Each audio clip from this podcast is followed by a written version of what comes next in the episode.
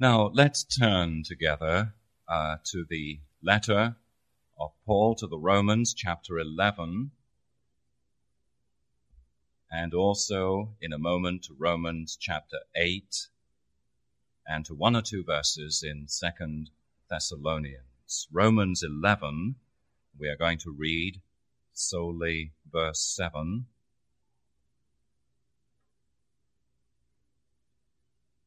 And all of these passages, you will notice from the scriptures, are on the subject of the call of God or of the effectual call, as the Westminster Confession chapter so denominates it. Romans 11, verse 7, where we read concerning God's purposes regarding Israel. What then? What Israel sought so earnestly, it did not obtain, but the elect did. The others were hardened. And turning back to Romans 8, verse 30, which is very familiar to every biblical Christian, I'm sure, Romans 8, verse 30, one of the uh, verses from this chapter that simply must be memorized. And those he predestined, he also called. Those he called, he also justified. Those he justified, he also glorified. And if you will turn with me then to Second Thessalonians chapter 2, we will read verses 13 and 14. Thessalonians follows Corinthians and Galatians and Ephesians and Philippians, then on to Thessalonians. Second Thessalonians 2, verses 13 and 14. We also thank God continually because when you received the word of God, which you heard from us, you accepted it not as the word of men, but as it actually is, the word of God, which is at work in you who believe. For you, brothers, became imitators of God's churches in Judea, which are in Christ Jesus. You suffered from your own countrymen the same things those churches suffered from the Jews. May the Lord indeed bless to our understanding these several short sections and passages from His own word this evening. Now, will you turn with me to the 10th chapter of the Confession of Faith? You'll find this on page 678 in the Trinity hymnal. And it is again important that you should have this in front of you. Chapter 10 of the Confession of Faith. And the subject is concerning effectual calling. Now, as we come to these four short sections, which you remember were read publicly in our morning worship service today, I want to say two things fairly briefly uh, by way of introduction, and then, as usual, to look with you at these four sections. The first thing, by way of introduction, is to remind you of the very wonderful and biblical layout of the Confession of Faith. You have probably become a little tired of my saying at the beginning of these sessions that there is a logical and a biblical order in the chapters, but I never, I never fail to admire the way in which these godly men so approached the subject of expounding the Christian faith. And if I can put it simply to you this evening, all that we've read about so far in the first nine chapters of the confession is about what God has done for us in our salvation, with the emphasis upon for us. Beginning with chapter 10 and onwards, we are beginning to see what God is doing in us as he brings salvation to us. Now, if you remember, chapter 1 dealt with the Holy Scriptures and how God reveals himself to us. Chapter 2, the doctrine of God, who he is. Chapter 3, the decrees of God, what his purposes are. Chapter 4, how he works out those decrees in creation. And chapter 5, in providence. Chapter 6, about our fall into sin. Chapter 7, about God's covenant with man, chapter 8 about the mediator, and chapter 9 that we looked at uh, last week uh, dealt with the subject of free will. Now, all of these subjects really are comprehended under what God has done for us and how we are to understand this. With chapter 10, we begin to look at what God is doing in us. That salvation, in other words, that He has provided through His revelation and through His decrees and through His work as Creator and as Redeemer must become actual in our experience. And the question then that we've arrived at this evening at chapter 10 is what is necessary to happen within me in order that I might be saved? And I think you'll find this helpful as we go on from this chapter to the next one about justification and the one after that, dealing with God's mighty work of grace and salvation within us. It begins then to look at salvation from what God does within us. Now, the other introductory thing that I wanted to say was that you remember there is no chapter as such on the work of the Holy Spirit. And one of the reasons why the confession of faith has been criticized, particularly in the modern church and often by liberal theologians, is that it is so deficient, they say, in the doctrine of the Holy Spirit. There isn't a single chapter, they say, among the 20, 33 chapters dealing with the work of the Spirit.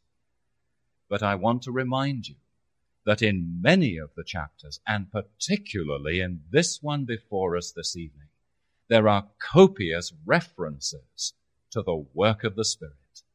In fact, apart from the Spirit work, this chapter would not be in the confession at all. And if you look, you see in section 2 tonight, and in section 3 tonight, and in section 4 tonight, the emphasis predominantly is upon the work of God's Spirit in our salvation. And that charge that the confession is not interested in the Spirit of God simply does not stick. Well, with these true prefatory remarks, Let's look together at section one that is before us in the light of the scripture that we read together a little earlier in the service. The theme of the first section, and indeed of the second one too, is that God calls sinners to salvation in Christ effectually. And the word effectually, as we've seen in these earlier studies, means powerfully, efficaciously.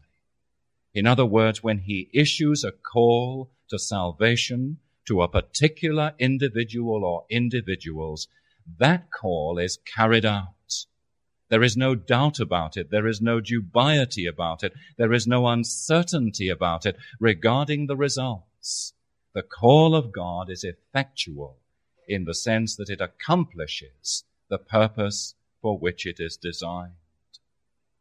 Now, as we look at section one and indeed section two, we need to ask some questions as we go through here.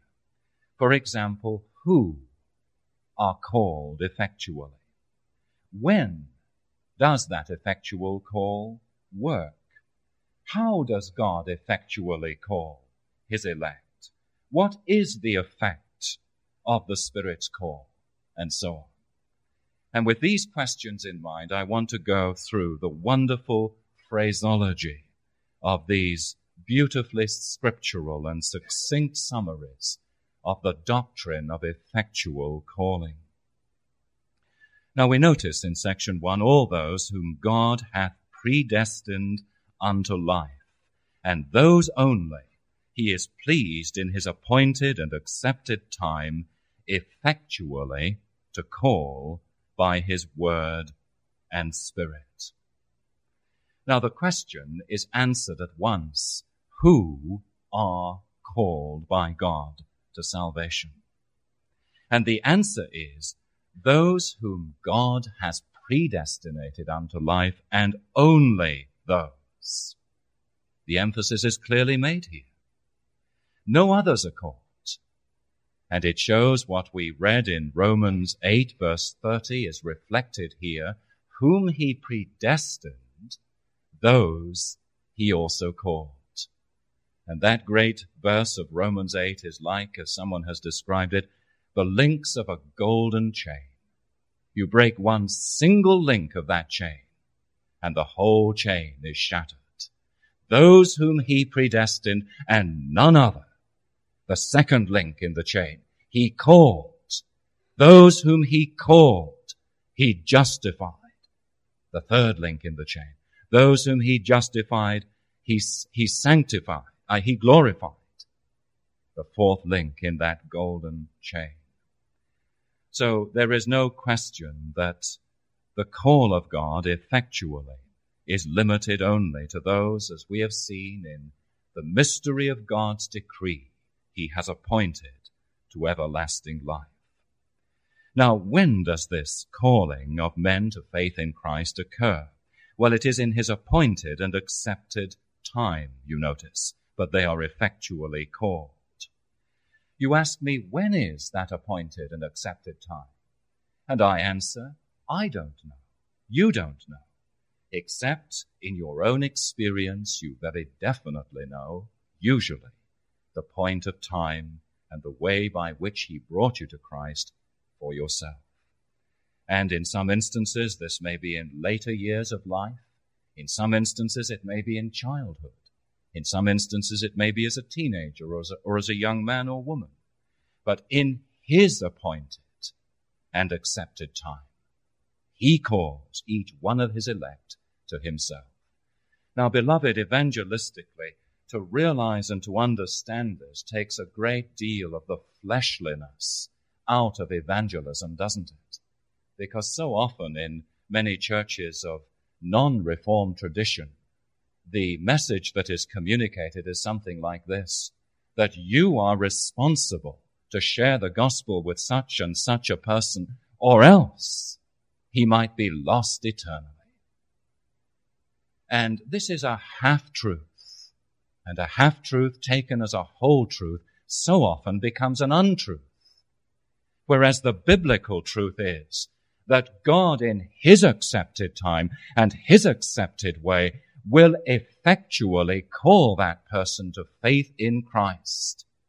And if in his eternal plan he has purposed that this should come through my witness, he will put me in the place and at the right time to speak the very word that that person needs. And if I am not to be the instrument that he will use, then I can rest in the assurance that he will have another instrument at another time and in another place that he will effectually use. And so there is a beautiful balance in this emphasis in the confession upon the sovereignty of God. The salvation of someone is not in my hand to manipulate.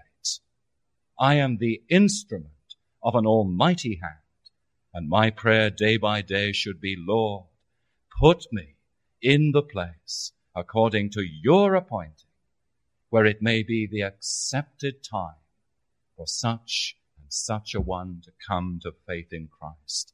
And if this is not your will, Lord, grant that I may be one of the many links in the long chain of witness that usually leads to someone's conversion. Not just one link, but many links Lord, make me one of those links, and it doesn't necessarily have to be the last one, so that the glory, as it were, of that person's conversion I can take to myself. In His appointed and accepted time is when this happens. Now, how does God call someone effectually to faith in Christ? Well, the normal means are then stated by His Word and Spirit. And I want to emphasize again this evening that there is usually no other way in which God draws sinners to himself. There is one set of exceptions that we're going to look at when we come to section three, a little later on this evening.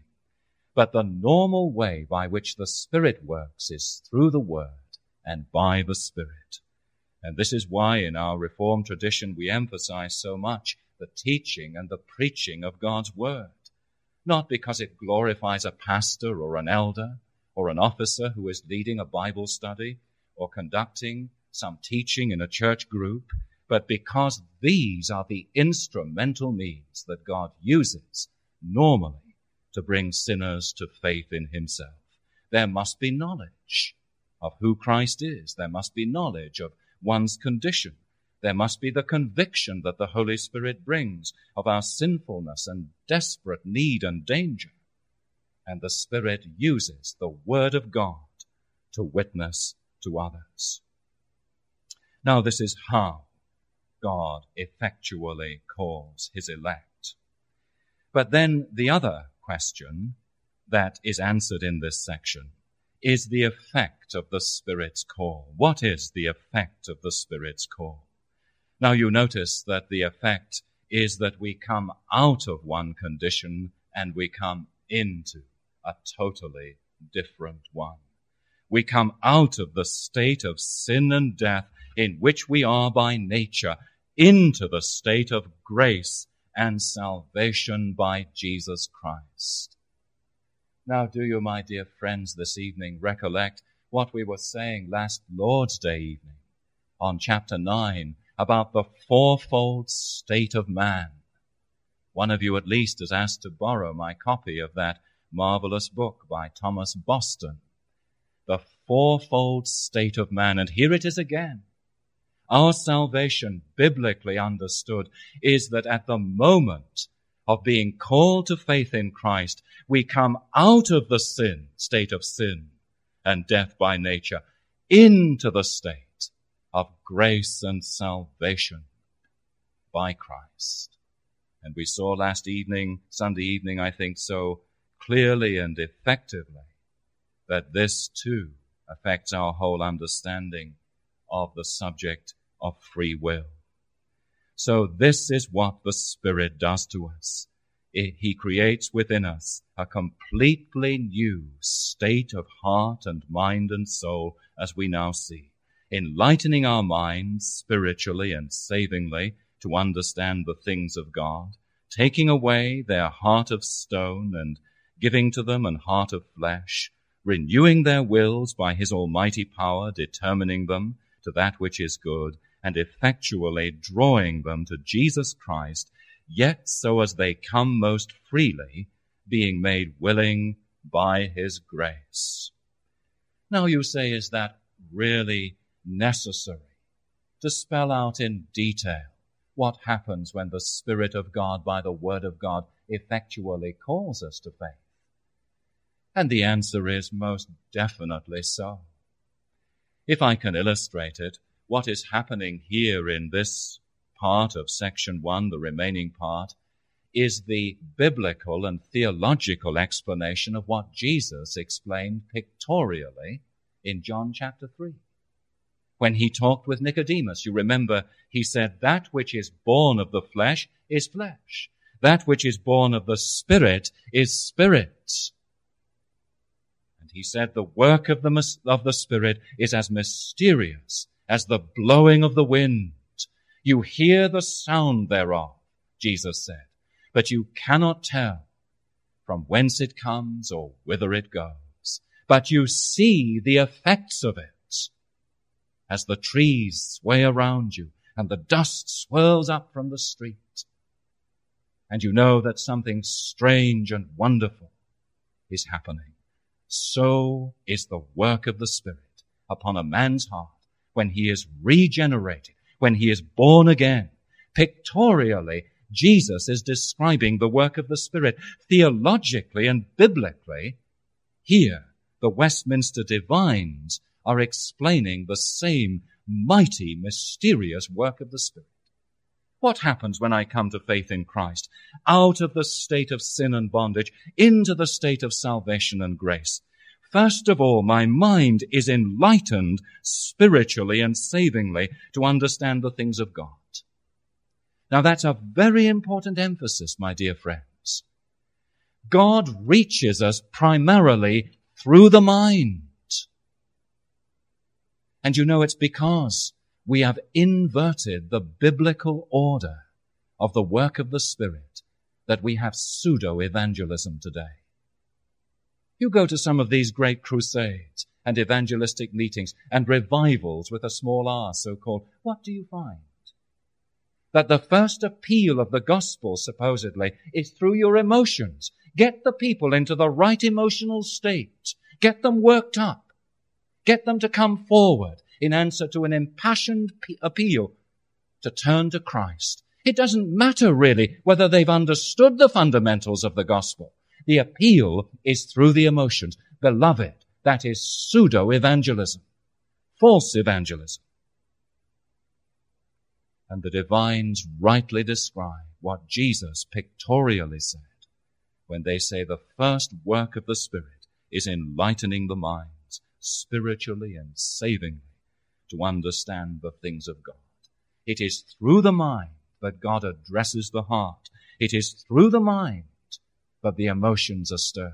It is through the mind, but the will is empowered to change. The truth of God communicated to the mind is the main instrument by which we are effectually called to faith in Christ. Then you notice the effect of this is taking away the heart of stone and giving them a heart of flesh. The hardness of the heart is softened by the hammer of God's word as it breaks that heart open and it begins to feel the influences that are heavenly and divine and gracious as God is known, not only to be the judge before whom we must stand, but the Savior who has provided a way of salvation. He renews our wills and by his almighty power determines them to that which is good. Remember, we saw that we can never, in our own state of sin and death, turn to God. Our will is wholly perverse, turned away from Him. It says to Him, I will not walk in your ways. I will not receive your Christ. I will not respond to the offer of the gospel. But the effectual call of God coming by the word and spirit affects the mind and through the mind the heart and through the heart the will is determined now to choose that which is good, and the end result is the effectual drawing of those who are elect to Christ, yet so as they come most freely. Isn't that beautiful? Being made willing by His grace. We said last Sunday evening that we do not believe in determinism. Here is not a God who is a tyrant, who is forcing man's will into a course that it does not want to go into. But in that very moment, when the sinner is being convicted of his sin, when his eyes are being enlightened to see the beauty of Jesus, the solemnity of judgment, and all these other truths, he is moving from the state of sin and death into the second state of grace. And part of that movement is that graciously God is drawing his will out to come most freely to Christ, being made willing by his grace. And you know that's one reason why in the Reformed Church we don't speak of someone giving their heart to Jesus. How can you give your heart to Jesus? You can't. In a state of sin and death. We speak of a person being enabled to come to Christ, being enabled to turn his life over to the control of the Lord Jesus. And that is the scriptural language that we should use, recognizing that it is the grace of God that enables us freely to do what would otherwise be utterly and totally impossible for us to do. Well, then we must come on to section two. Now, section two, three, and four I'm going to touch upon much more lightly. This effectual call is of God's free and special grace alone, not from anything at all foreseen in man. Now again, we're being reminded of what we've seen in chapter three and at other points, that in terms of our salvation, beloved, we do not contribute anything as we come to Christ. As I've said on more than one occasion, in respect of salvation, our only contribution is the sin that made it necessary. And when God's effectual call comes to us, by his special grace, then we see that we have no righteousness in ourselves. It was not as though God looked down the corridors of time and foresaw that I would have faith, therefore he called me. But he didn't call my neighbor because that man hadn't got the natural ability to believe in Jesus. It is not from anything foreseen in man, but his sole sovereign choice on the basis of unmerited favor.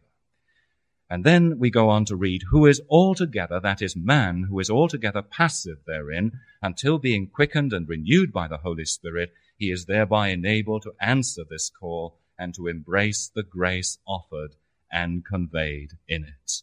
So it's simply an elaboration of what I said to you a moment ago by the quickening action, the enlivening action of the Spirit, the renewal uh, of the Spirit within us uh, through the Word, uh, we are enabled to answer the call to embrace the grace offered and conveyed in it.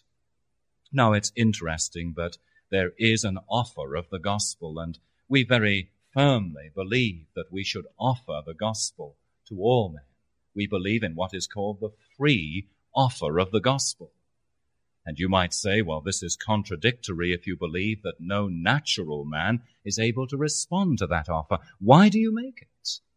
And the answer is that in the moment of that sinner's being convicted by the Spirit of God through the word of his need of Christ, he is enabled to embrace that offer of the gospel that is conveyed in the word of God. And that, of course, is why we very definitely believe in and preach the free offer of the gospel. Well, section three, elect infants dying in infancy are regenerated and saved by Christ through the Spirit who worketh when and where and how he pleaseth. So also are all other elect persons who are incapable of being outwardly called by the ministry of the word. Now, this is a beautiful section, and I know that there is one family here this evening within our own congregation who were greatly comforted in the death of a little child who fell under this category. And we have every reason to believe in the mercy of God was among his elect. But you notice what it says that elect infants dying in infancy are regenerated and saved by Christ. Now, isn't that interesting? The confession does not say but a child dying in, in, in infancy is innocent of any actual transgression, and God will immediately let the child into heaven. This is humanism. We have seen already that we are all condemned as descendants of Adam through a sinful nature that we have inherited from him. We all suffer from original sin, even the tiny little infant. From the moment of his or her conception in the womb, in God's eyes, he or she is a member of a sinful race, doomed to the wrath of God and his just displeasure unless that infant is regenerated on the basis of Christ's work for him or her. And therefore the confession is very wise. It does not say that all infants will be saved by Christ. It says elect infants dying in infancy are regenerated. Who are the elect infants? We do not know because scripture does not tell us. And I do not know and I cannot say to you because scripture does not say it that every child dying in infancy is saved. Nor can I say that none dying in infancy are saved. But what we do believe is that there are elect infants and God is merciful as he is just. And as believers, we particularly have every ground of confidence But as our children are covenant children, so if death should snatch them in early years, we rest in the assurance that they are the subjects of the work of Christ, so far as we understand this from Scripture. Now, He works when and where and how He pleases in contrast to our Baptist brethren who say, ah, you must come to age of maturity before you can confess Christ as your Lord and Savior. We say that the Spirit of God works when and where and how he pleases and is able even to regenerate a child in the womb if this is his sovereign purpose. So also are other elect persons who are incapable of being outwardly called by the ministry of the word. Well, that is simply referring to people, for example, who suffer from serious mental deficiency, who cannot normally have the gospel presented to them even in the simplest form. But they are sinners, that Christ is the Savior, that there is a judgment day, that God has made a provision for them through the death and sacrifice and substitution of his son. He, they cannot understand this. And so the confession very beautifully reminds us that God has his elect people, even among these who are incapable of listening in the nursing home this afternoon to an exposition by our teaching elder, Kevin Hall, who could not understand it. And we have people there in the nursing home in that way. It's beautiful to know that God is able to call them by other ways than his word, since they don't understand it, but evidently by a work of the Spirit, regenerate them and call them to faith in Christ. Well, finally, and our time is gone, others not elected, although they may be called by the ministry of the word and may have some common operations of the Spirit, yet they never truly come to Christ and therefore cannot be saved. Now, who are being described here? Well, I've no t- time in detail this evening to explain this passage, but I would exhort you to read the opening verses of Hebrews 6, that describes the condition of some who had heard the gospel, who had come into the Christian church, who showed many marks of what appeared to be regeneration, yet according to the writer, they are apostate. They never were in a condition of regeneracy. They never had been effectually called to faith in Christ. And I want to say to you that this section, in my opinion, is one of the most important sections in the confession in dealing pastorally with conditions that we meet every day in the Christian church. In a day of pseudo evangelism, we're going to see more and more of this. People who have been called outwardly by the gospel there is an outward call as well as an inward call. And it's possible to be outwardly called in the sense that you can see certain spiritual truths so clearly that you never saw before. You can taste of the powers of the world to come, as it says in Hebrews 6. You can know that it's better to be godly than ungodly, righteous than unrighteous, to be among God's people than the people of the world. And yet you can do all of this without a change of heart.